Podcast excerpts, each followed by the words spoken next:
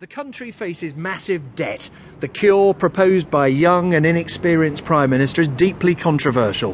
One costly and unpopular war has only just ended, but he will ask the nation to back military action once again.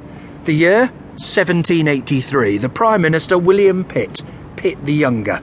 He lived on this street, Downing Street, longer than any of the leaders before or since who I'll be profiling in this series and he took residence here younger, much younger, than any leader Britain has or almost certainly will ever see.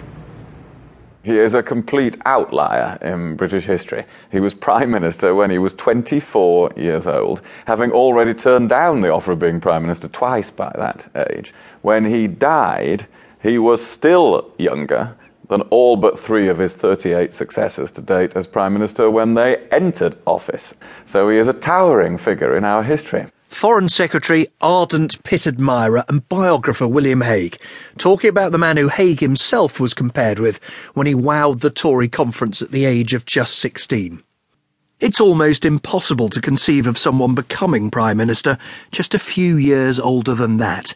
But he was, of course, the son of the great war leader, Pitt the Elder, and, says the historian Jeremy Black, the country turned to him because being so young, he was untainted by involvement in the events of his country's recent past.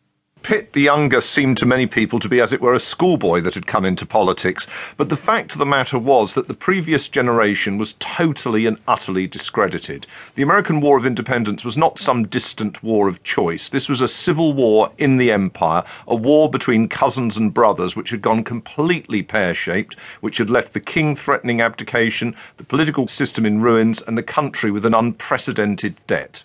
As if handling the legacy of losing America was not enough, revolution in and then war with France would soon challenge Pitt, the oh so much younger.